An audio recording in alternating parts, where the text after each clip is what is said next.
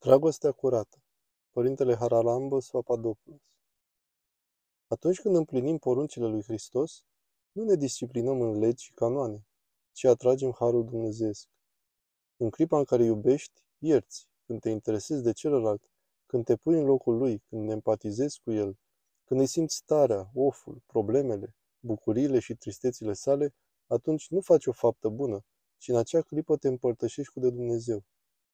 E o diferență imensă gândirea că doar fac o faptă bună, morală, cu faptul că nu fac doar o simplă faptă bună și nu sunt doar un copil bun, ci mă împărtășesc de Duhul Sfânt, atunci când iert și iubesc.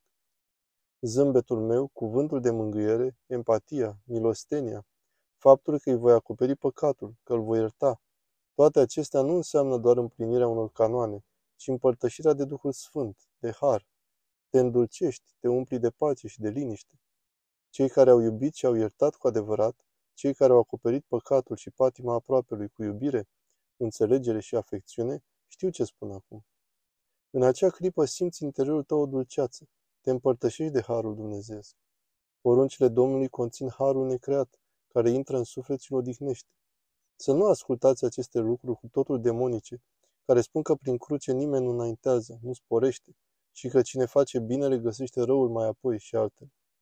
Cine, fără viclenie, fără gânduri ascunse și interes, fără vreun scop personal, ci din inimă curată, iubește, fie și pentru o clipă, face milostenie, iartă, întărește pe aproapele. El simte odihnă, simte bucurie. Să vă dau un simplu exemplu.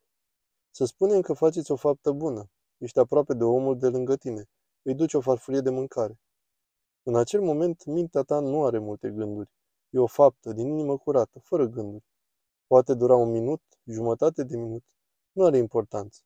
Vreau să subliniez calitatea faptei ca să înțelegeți despre ce vorbesc. În acea clipă simți bucurie, împlinire, fericire, te simți bine în interiorul tău. Când începe să se strice treaba? Când intervine mintea și începe să analizeze. O să mulțumească? O să recunoască fapta mea?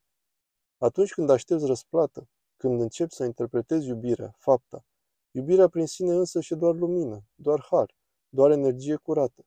Când intervine mintea și începe să interpreteze, să se strecoare cu gânduri, de fapt își fac apariția patimile noastre ca o energie negativă, atunci lucrurile își schimbă forma și calitatea.